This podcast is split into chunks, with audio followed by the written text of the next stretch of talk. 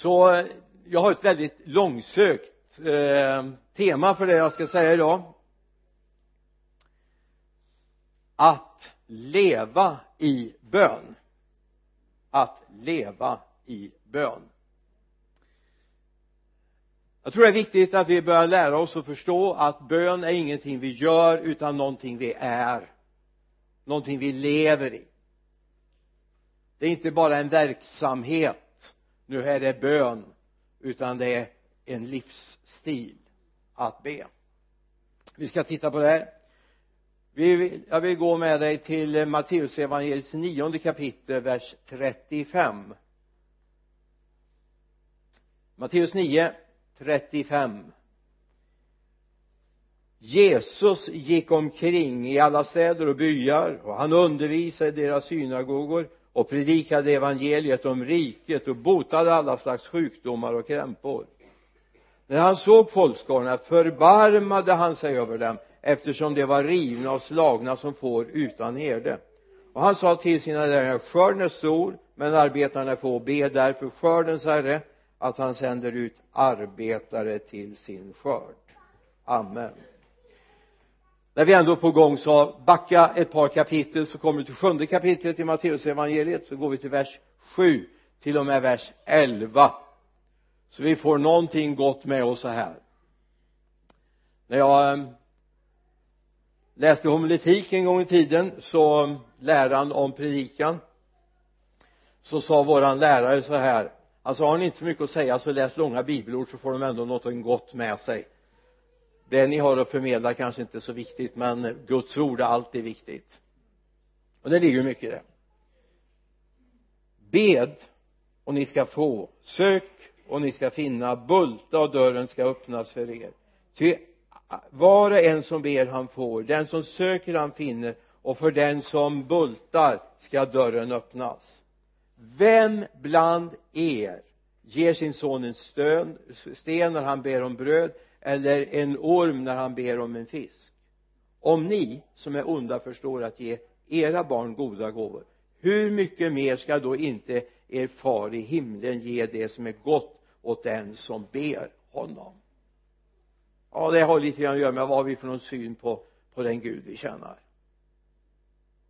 Vad har vi för någon syn? Vad har vi för någon förväntan? Vad kan Gud göra för oss?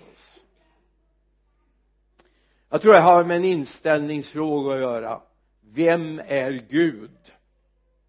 Och Gud är alltid god. Gud är alltid god. Gud är inte alltid rättvis utifrån mänskliga perspektiv och måttstockar, men Gud är alltid god. Och det är en väldig skillnad. Gud är alltid god. Kan du smaka på det och kan du säga det i ditt hjärta? Gud är alltid god. Och Gud kan göra allt vad han vill. Det står det i Psalmernas bok. Gud kan göra allt vad han vill. Det får du inte blanda ihop med att Gud kan göra allt vad du vill. Det är en väldig skillnad. Gud kan göra allt det han vill. Så vi har det klart för oss. Bibeln talar om att vi kan få leva i en bönegemenskap med Gud.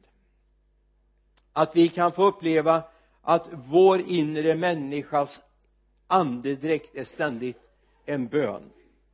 Ständigt en gemenskap med Gud. Ständigt kommunikation med Gud.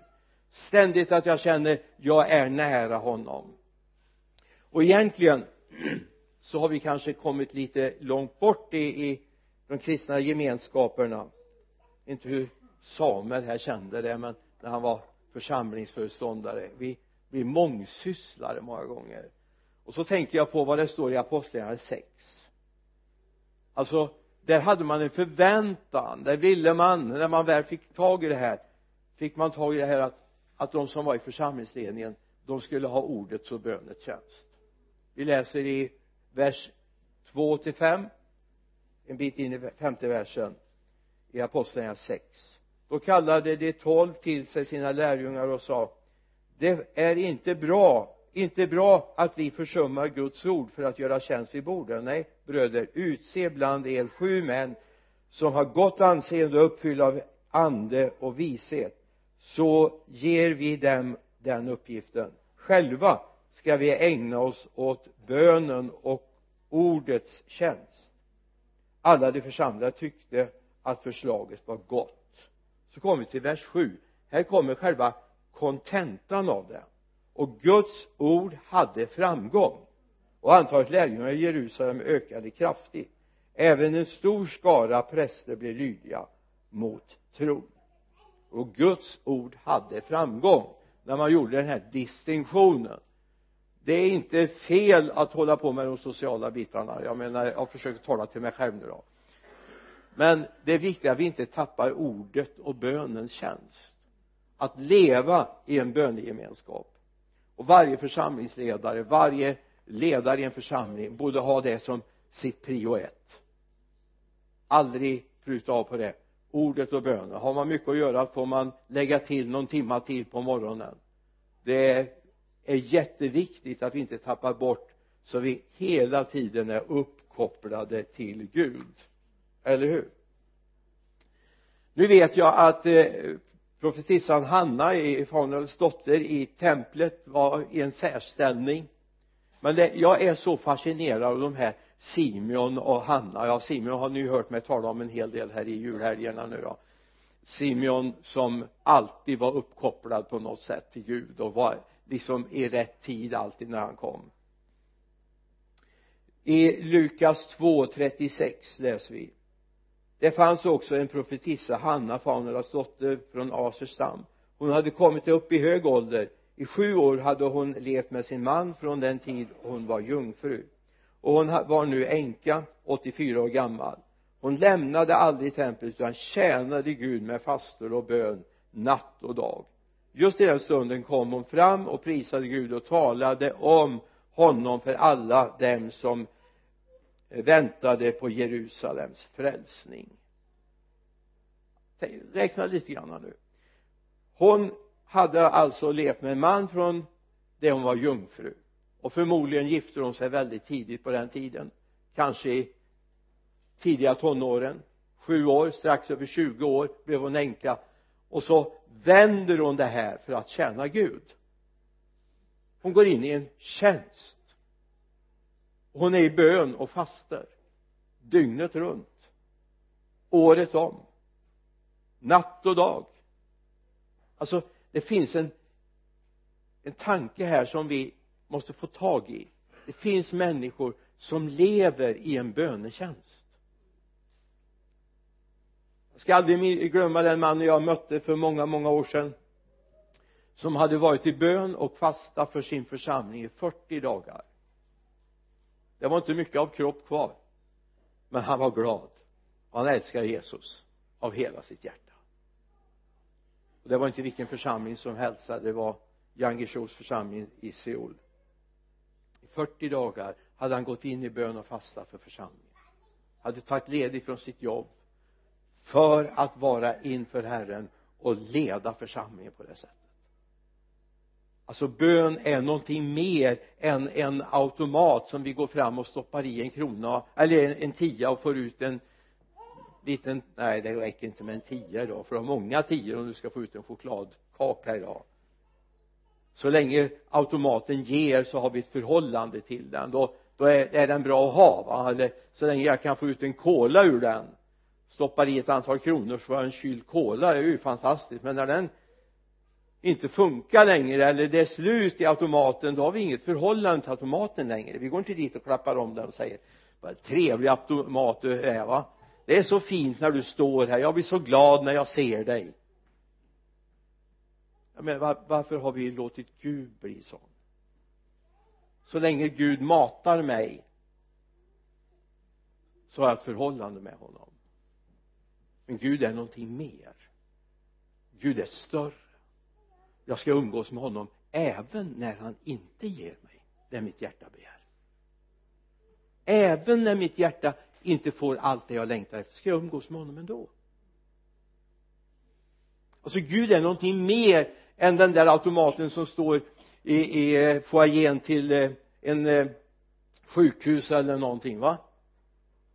Ja, men vi går ju inte fram och klappar om den och säger väldigt bra, tänk alla tulaskar jag har fått här och läckerolaskar och chokladkakor och dricka och du är jättebra, men nu är det tom, men jag älskar dig ändå. Ja, det är möjligtvis om du vill ha sån här hemma för liksom nostalgis skull, så kanske du kan tycka om den, men den ger inte mycket. Nu har vi en hel vecka framför oss. Nu ska vi gå inför Gud.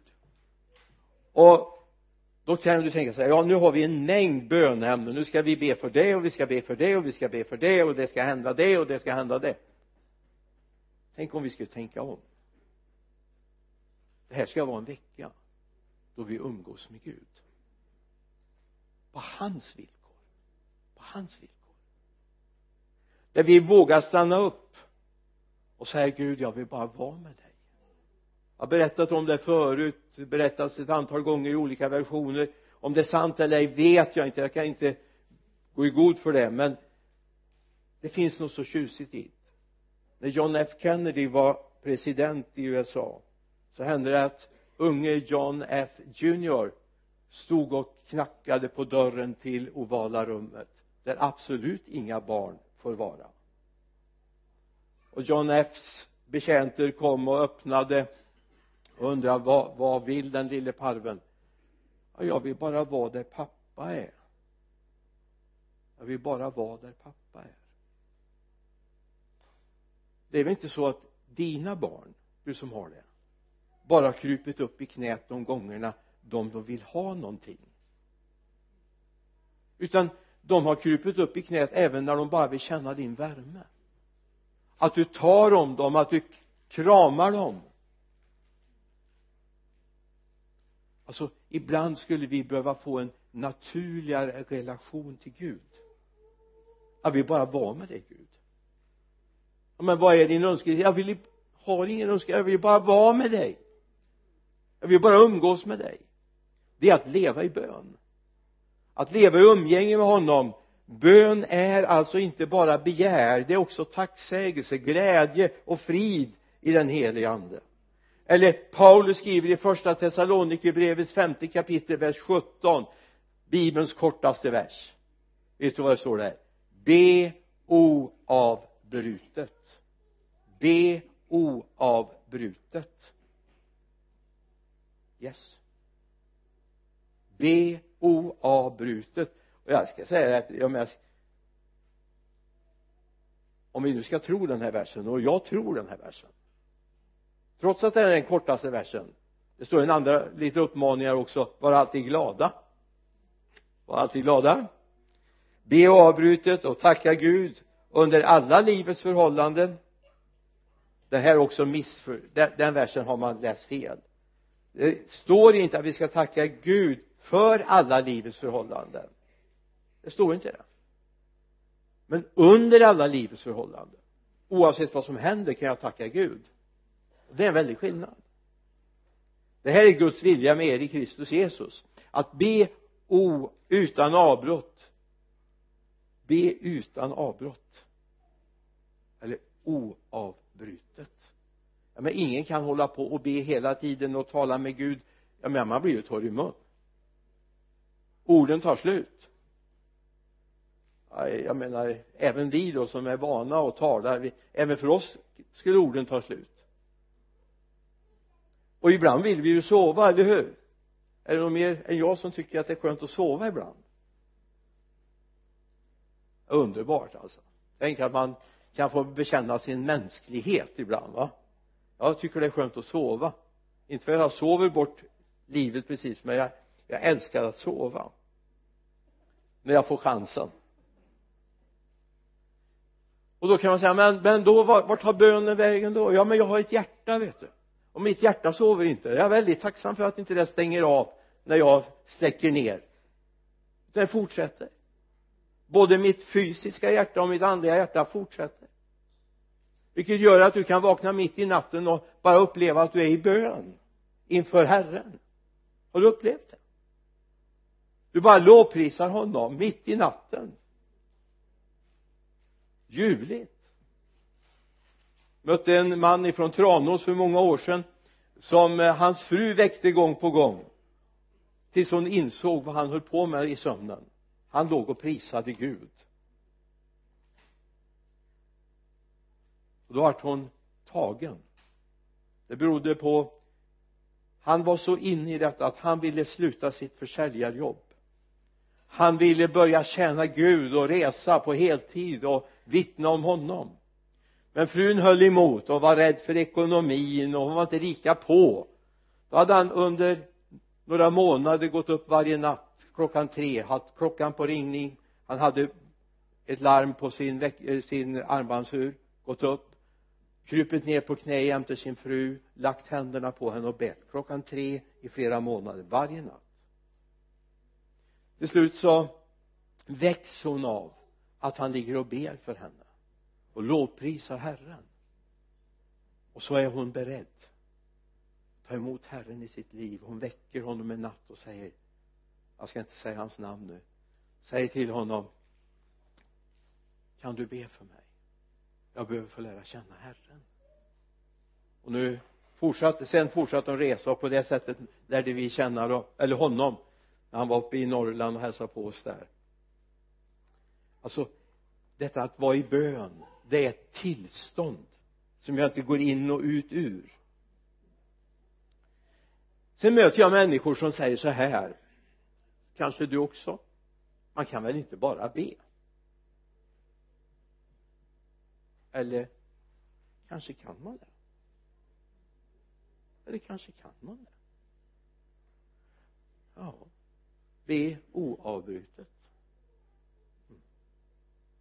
Men man måste ju göra någonting också. Ja visst, lugn, du ska göra en massa saker. Problemet är bara att vi räknar ut och så säger vi till Gud, det här behöver vi få fixan med nu, det här behöver hända Gud, det här, den här väckelsekampanjen ska vi ha, det här ska vi göra. En medarbetare, Stanley Sjöberg, som jag känner mycket väl, sa det att Stanley, han var full av idéer. Han kunde ringa klockan 2-3 på natten till sin medarbetare och säga, jag kommer på en sak, vi måste göra det här. Och han var i Citykyrkan i Stockholm. Vi måste göra det här. Han hade lärt sig, den gode Leif, och han svarade, Stanley går Leif där. Vi pratar om det när du kommer till kontoret imorgon. Och många gånger hade det runnit över då. Det var inte lika angeläget klockan 9 på morgonen som det var klockan 2-3 på natten. Vi är ibland så, har så mycket idéer och tankar. Ja, men jag kan ju bara ta dem till mig själv.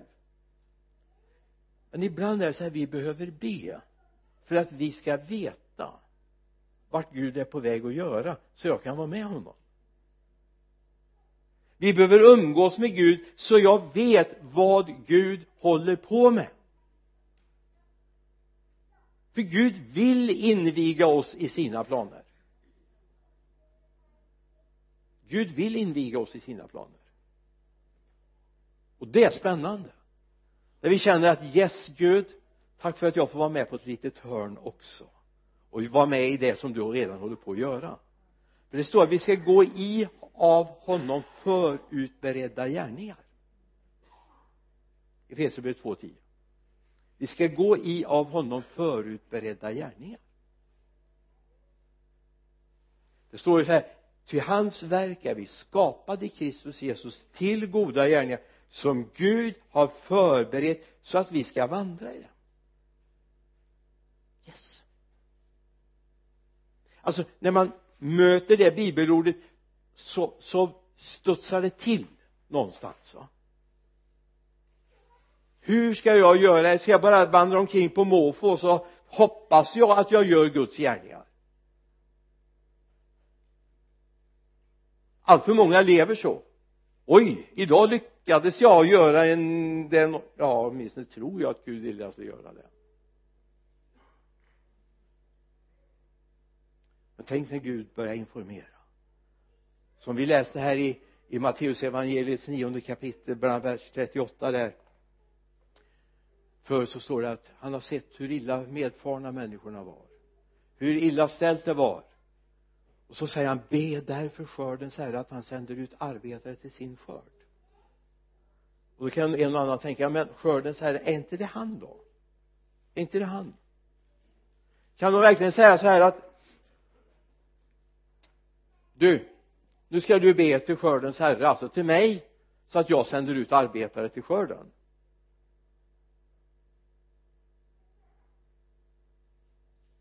Då är det väldigt lätt att säga fixat. Du vet ju redan om det, du löser det här, jag supportar dig. Men det är inte det han vill ha. Han vill ha vårt medarbetande. Han vill ha våran tjänst. Vi är inte oväsentliga för Gud. Vi är inga marionetter. Den vi är viktiga i Guds tjänst. Vi är viktiga. Jag minns den oktoberdag 1967 när Gud kallade mig personligen att jag skulle stå upp och följa honom, att jag skulle tjäna honom resten av mitt liv. Jag skulle säga upp den tjänst som jag hade skrivit kontrakt för, och jag skulle börja efter jag hade gjort min värnplikt. Gud ställde ett krav på mig: följ mig, jag har ett uppdrag för dig, jag vill att du ska göra någonting. Okej. Jag skulle kunna gå backa tillbaka till 1967, en oktoberdag i Örebro. Jag minns på andra eller tredje våningen i det här gamla rummet där jag bodde. Men det är ju inte så att det var bara då Gud har talat. Det är inte bara då Gud har sagt saker i mitt liv. En del de tänker sig, ja men Gud skickar iväg mig och så får jag liksom köra den banan. Men Gud är med där varje dag. Därför att jag har lärt mig att jag går i bön. Jag startar min dag. Och frågar Gud ärligt och uppriktigt: Gud, vad vill du med mitt liv idag? Jag vet vad du ville igår och i förrgår och veckan där förut. Jag vet precis vad du ville då. Men vad vill du idag, Gud, med mitt liv? Därför jag vill gå i av honom förutberedda gärningar. Jag vet att jag misslyckats en gång. Jag vet att jag har hört fel. Jag vet att jag har varit alldeles för ivrig ibland. Jag vet. Men min ambition, min längtan är: Gud, jag vill gå i av dig förutberedda gärningar. Mitt liv är vikt åt dig. Jesus tycker jag är ett underbart exempel. Vi går till Lukas 6, vers 12. Du vet, det kom en dag när Jesus skulle börja välja ut de som skulle bli den inre kretsen. Apostlarna kallar vi dem. De här som skulle på ett speciellt sätt, du läser om det i Matteus 10, du läser om det i Lukas 9. Att de blir utrustade på ett speciellt sätt. Men det kommer en dag när de här ska väljas ut. Och då står jag så här: vid den tiden gick Jesus upp på berget för att be. Och han bad hela natten till Gud. När det blev dag kallade han till sig sina lärjungar och valde ut bland den 12 som han kallade apostlar. Kan du se ett samband mellan att han bad till Gud hela natten och så på morgonen så väljer han ut de 12? Alltså vi kan få för oss att Gud genom Jesus Kristus kör ett eget race. Det gör han inte. Han gör inte. Han är underställd Fadern. Och därför för de ett samtal: Gud, vilka av de här som finns runt omkring mig ska jag välja ut? Vilka ska vi lägga händerna på? Vilka ska vi smörja med olja? Vilka ska få upp apostlaämbetet och uppdraget? Han såg också framför sig att det ur den gruppen som nästa församlingsledare i Jerusalem skulle komma. Som på något sätt skulle bli en kärna för det börjande imperiet av Guds församling. Han bad hela natten. Vad behöver vi göra i de viktiga tider när vi ska vara med och föra Guds verk vidare anno 2015? Jag är på att säga 2014 nu, men vi har faktiskt programmerat om oss nu till 2015 och 2016. Vad vill Gud? Vad vill Gud med den här församlingen? Vad vill Gud med den här orten? Vad vill Gud med den här delen av vårt land? Om Jesus behövde ägna en hel natt för att konferera med sin far i himmelen, vad behöver inte vi? Alltså, bön är ingenting vi fixar så här. Det handlar om att besluta sig för att gå in i en bönens atmosfär. Ett bönens förhållningssätt. Att be är långt mer än bara att ta en liten kort stund. Det är att jag överlåter mitt liv åt honom. Jag vet inte om ni är medvetna om, men om du har en GPS eller en modern smartphone. De flesta har det, eller hur? Och så har du på Bluetooth och du har på Wi-Fi. Du har också 3G eller 4G om du är nu väldigt modern. Så skickar den ut hela tiden signaler. Så den talar om var du är någonstans. Hela tiden. Så de kan orientera dig. Den här masten var du närmast. Du var närmare den än du var den masten. Du var emellan de masterna. Man kan leta ut dig. Och sätter du på nu GPSen i din mobil, som de flesta har, så kan den tala om, så ska du titta på en busslinje och så ska du åka dit, och så ska du åka från nuvarande plats, och så trycker du där, så tar du om var närmaste busshållplats är som du kan stiga på och hur långt det är till den. Yes. Skrämmande, eller hur? Om man tar framtidsscenariet när vi får regimer i vårt land som inte är fullt demokratiska, då här är ingenting vi älskar att ha. Ifrån mitt hjärta utgår dygnet runt, året om, signaler till honom. Det utgår för oss outtalbara ord. Och vi ber till honom som ber till fadern.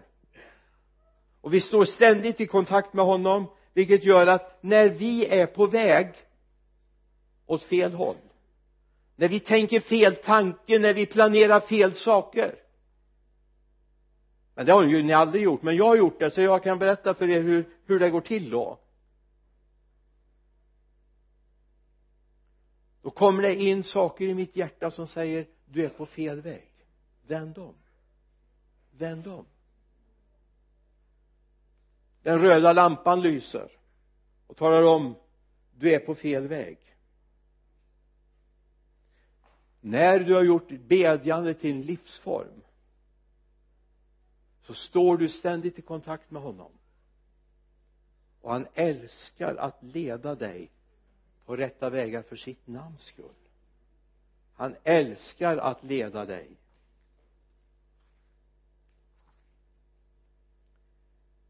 I Matteus 6:5 så undervisar Jesus om detta med bön. När ni ber ska ni inte vara som hycklarna. De älskar att stå och be i synagogorna, i gathörnen, för att synas av människor. Amen, säger de har fått ut sin lön. Nej, när du ber, gå in i din kammare och stäng din dörr och be till din fader i det fördolda. Då ska din fader som ser det fördolda belöna dig. Och när ni ber ska ni inte rabbla långa böner som hedningarna. De menar att de ska bli bönhörda för sina många ords skull.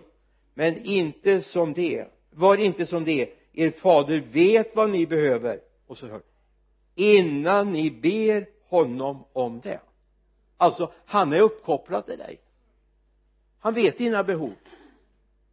Så innan orden kommer över dina läppar, så finns det en bön här inne i ditt hjärta som talar om för honom, det här behöver jag. så egentligen behövde använda mest tid för att prisa honom och lova honom och upphöja och ära honom. Det är det du behöver använda tiden till. Tack Gud för att du alltid hör mig, säger Jesus när han står vid Lazarus grav. Men för folkets skull här ber jag denna bön.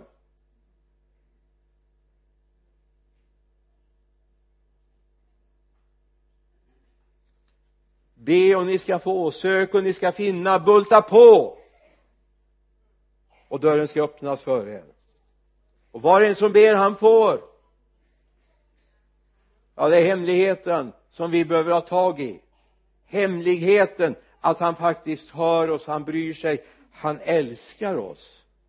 För om nu Gud bekymrar sig, eller om vi som är onda förstår att ge våra barn goda gåvor, hur mycket mer ska inte han då, som är så kärleksfull, som är så underbar, ge oss det som är gott. Det står inte att du får allt det du vill ha, men det som är gott. Det är en hemlighet som vi har en läxa att lära oss. I psalm 115, de 3 första versarna. Hoppas du inte har något emot att jag läser Guds ord. Men jag talar ju om från början varför jag läser mycket Guds ord. Inte åt oss, Herre, inte åt oss, utan åt ditt namn ge äran, för din nåds och din sannings skull. Varför ska hedna folken få säga, vad är nu deras Gud? Vår Gud är i himmelen. Han gör allt vad han vill. Och som jag sa förut, inte allt det jag vill. Det är en liten besvikelse för oss ibland, va? Oj, men varför gör han inte det jag vill? Därför Gud vet bättre. Ja, det är svårt att svälja det, men då är det så, Gud vet bättre. Gud vet mer än vad du vet. Men han gör allt det han vill. Och jag är så tacksam för att han gör det han vill.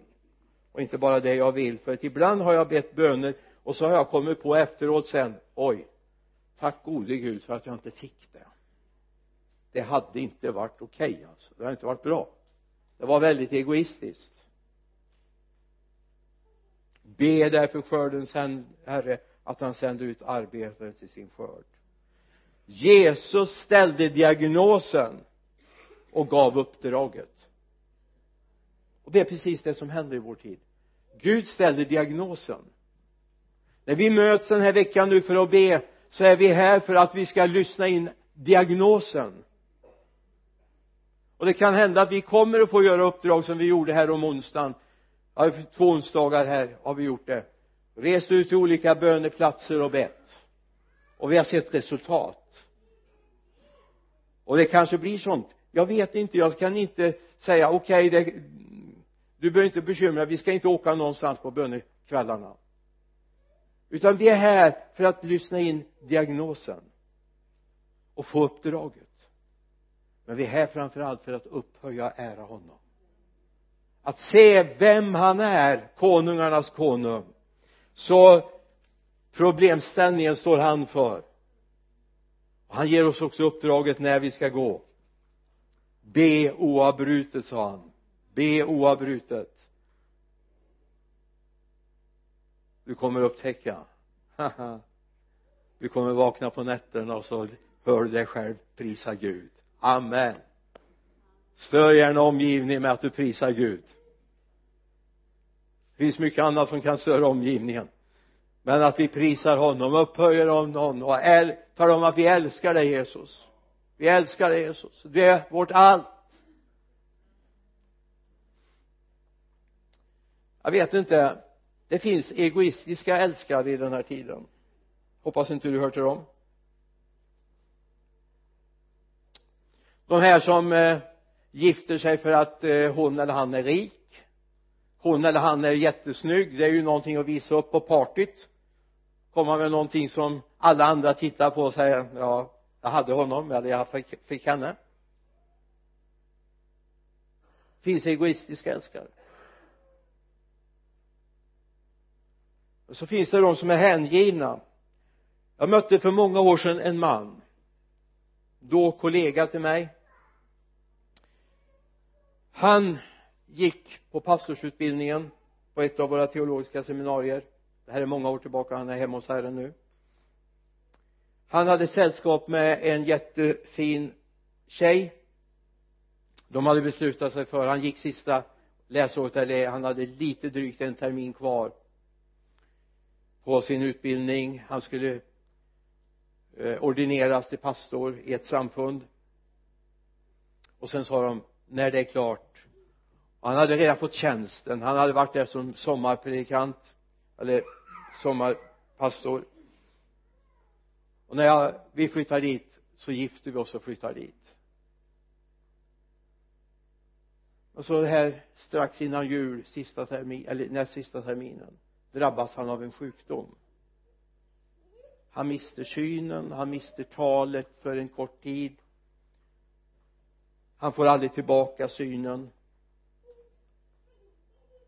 Då får han först ett brev som en vän till honom får läsa upp från församlingen. Han går fortfarande på det här teologiska seminariet, så det är en kollega till honom där, blivande kollega, som läser upp det för honom. Att församlingen som han skulle tillträda då inom ett halvår var tveksamma om de kunde ha honom som pastor, så de vädjade till honom att han själv skulle säga upp sig, alltså att inte anta kallelsen. Det var första slaget.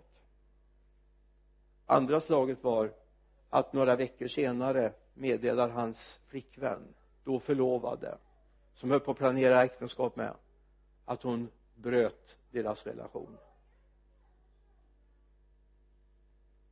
Det finns människor som älskar med fel motiv. Jag kan ha en viss förståelse för församlingen. Jag kan ha det. Men inte helt. Och jag är väldigt tacksam för den här församlingen som jag får vara, fast jag knappt ser. Men jag är väldigt tacksam. Jag kom till en församling en gång när jag hade börjat få mina ögonproblem. Så sa det att om du tappar synen, säger du upp dig då. Kärleksfullt, va? Det är värmande, verkligen. Man känner, man kramas. Man kramar nästan musten ur den. Jag tappade inte synen, så jag behövde aldrig testa. Jag har ju levt med de här problemen under många år.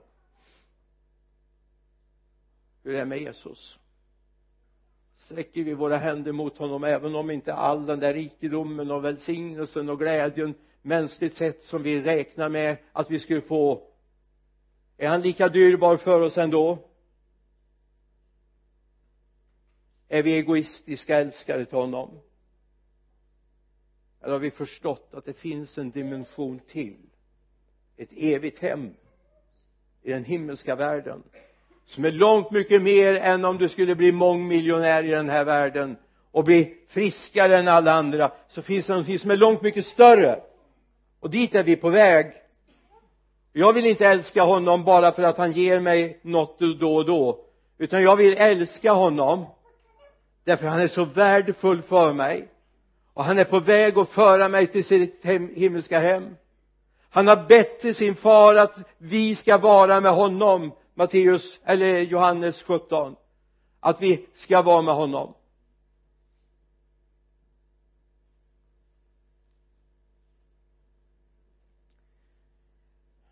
Nu kommer jag till en passage som jag knappt vet om jag vågar ta. Och vi ska gå till Malakis bok, det 3:e kapitlet.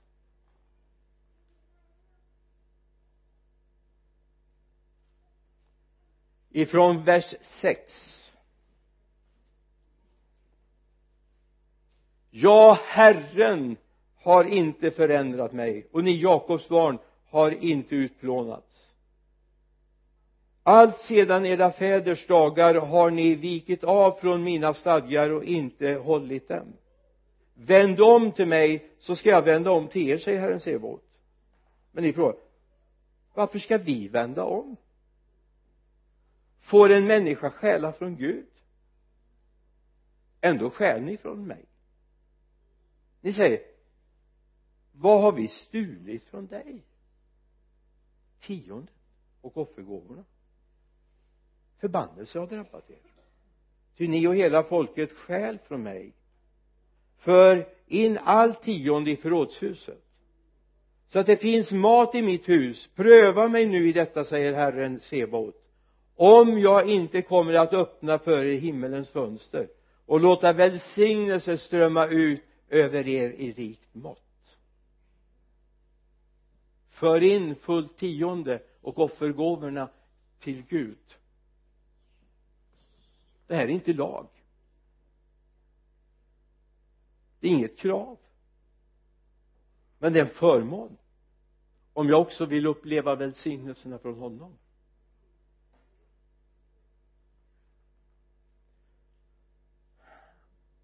Någon sa så här: det är bra, för att inte säga väl, att Gud har en större skyffel att ösa med än vad jag har. När jag öser in hos Gud så har han mycket större skyffel som han öser ut med. Har du fått smaka det, uppleva det?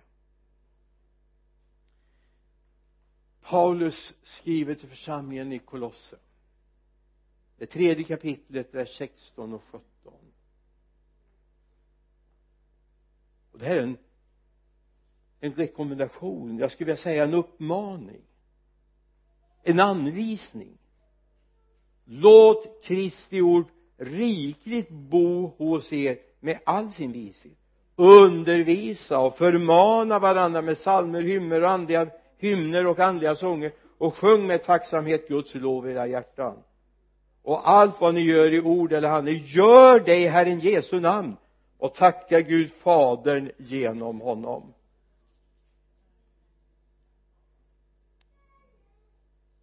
Låt Kristi ord rikt bo. Och då handlar det inte om att jag är mästare på att läsa mest av alla. Det är inte det det handlar om.